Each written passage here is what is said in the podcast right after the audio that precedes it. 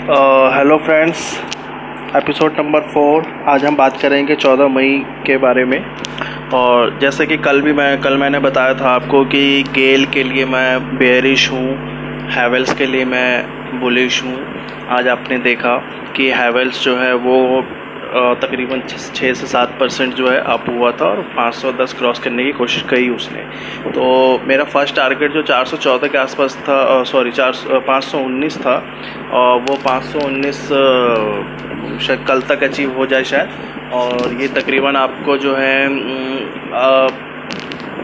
From the 475 level तकरीबन इसने आपको 40-45 पॉइंट दे दिए आपको।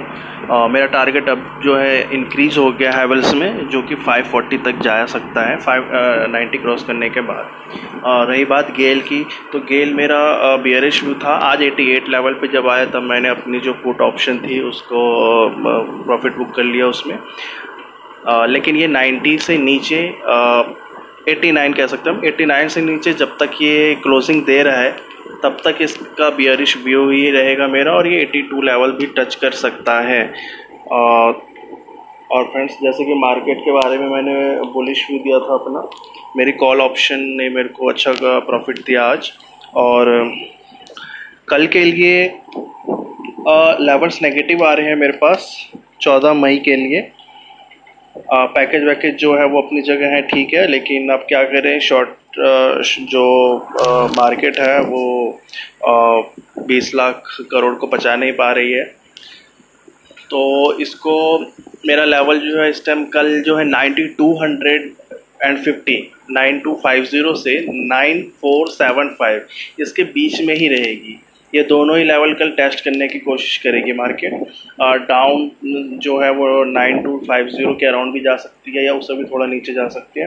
अपसाइड जो है 9500 के अराउंड जो है वो रहेगी। तो इस रेंज में जिसने ट्रेड किया वो ठीक है, लेकिन कोई एक्सपेक्ट मत करना कि वो 92 या इससे नीचे फिसल जाएगी या 95 से ऊपर पहुंच जाएगी, ऐसा कुछ नहीं है।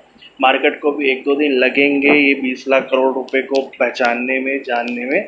उसके बाद एक रैली आएगी मार्केट में, लेकिन उससे पहले बाइंग्स के मौके बहुत सारे आने हैं। इसलिए मार्केट जो है आपका धीरे धीरे कभी आपको काफ़ी ज़्यादा फॉल देखने को मिलेगा मार्केट में। तो अब देर करने की कोई ज़रूरत है ही नहीं। अब आप जो है जिसको इन्वेस्टमेंट करनी है, खासकर अपने अपने स्टॉक्स में, जिनको लगता है कि मेरे हिसाब से स्टॉक्स बढ़िया है, वो सेलेक्ट कीजिए और धीरे धीरे एक सिप मोड में, SIP मोड में आप इन्वेस्टमेंट करना स्टार्ट कर दीजिए। नॉर्मली आपको 2-3 बातों का ध्यान रखना है जब इन्वेस्टमेंट के लिए स्टॉक्स पिक करें। एक तो डे रेगुलर यूज़ की प्रोडक्ट होनी चाहिए। सेकेंड, आपका रेगुलर यूज़ का मतलब है मेरा कि जैसे आप जो रेगुलर यूज़ करते हो, जैसे अभी इतने सारे अपार्टमेंट्स बने हैं, अब वो अपार्टमेंट्स बिकेंगे तो वो एक रेगुलर यूज़ में घर होता है। प्लस आपके खाने पीने की चीज़ें हो गई, यूज़ जो करते हैं डेली बेसिस पे, वो चीज़ें हो गई आपकी, वो प्रोडक्ट्स आप देखिए और उनके शेयर्स। और सेकेंड हो गया कि उसके शेयर होल्डिंग पैटर्न्स भी देखिए कि प्रोमोटर्स की शेयर होल्डिंग कितनी है। अब प्रोमोटर्स कौन है उसमें भी आपको देखना पड़ेगा डिटेल में कि इंडिविजुअल होल्डिंग्स है या उन्होंने कोई थर्ड कंपनी बना दी, एक उटपटांग कंपनी नाम कुछ रख दिया उन्होंने और उस कंपनी की होल्डिंग है वहाँ पर, उस पर्सन की होनी चाहिए। फॉर एग्जांपल DHFL की होल्डिंग आप जाके चेक करिए प्रोमोटर्स की, उस बंदे के खुद के नाम पे कोई होल्डिंग्स नहीं थी, लेकिन उसने एक दूसरी कंपनी बना ली थी और उस कंपनी के बिहाव पे इन्वेस्टमेंट कर रखी थी DHFL में। आपने DHFL का हाल देखा, यस बैंक वगैरह सब में भी यही कुछ था, ऐसा कुछ।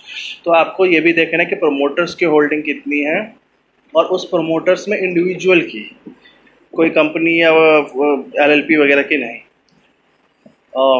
थर्ड, आपको देखना है उसका इंडिजीनियस प्रोडक्ट होना चाहिए उसका। जैसे कि हमने देखा हमारे प्राइम मिनिस्टर साहब ने जो कहा कि देसी लोकल चीज़ों को जो है वो ज़्यादा प्रमोट किया जाएगा, तो डेफिनेटली फ्यूचर आपको अभी दिख रहा है जो इंडिजीनियस प्रोडक्ट होगा। तो आप फॉरेन जो ब्रांड्स हैं, चाहे हिंदुस्तान लीवर हो गया या नेस्ले हो गया, इन सब से थोड़ी दूरी बनाए। अब इंडिजीनियस प्रोडक्ट जो है डाबर हो गया, पेडीलाइट का देखना पड़ेगा, डाबर हो गया या हिमालया के प्रोडक्ट्स हो गए, गोदरेज हो गया, तो इस तरीके के शेयर्स आपको चुनने हैं। तो ये दो तीन आप पैरामीटर्स हैं, इनको आप चेक करिए, इस हिसाब से स्टॉक सेलेक्ट कीजिए और इन्वेस्टमेंट के लिए सोचिए। Thank you.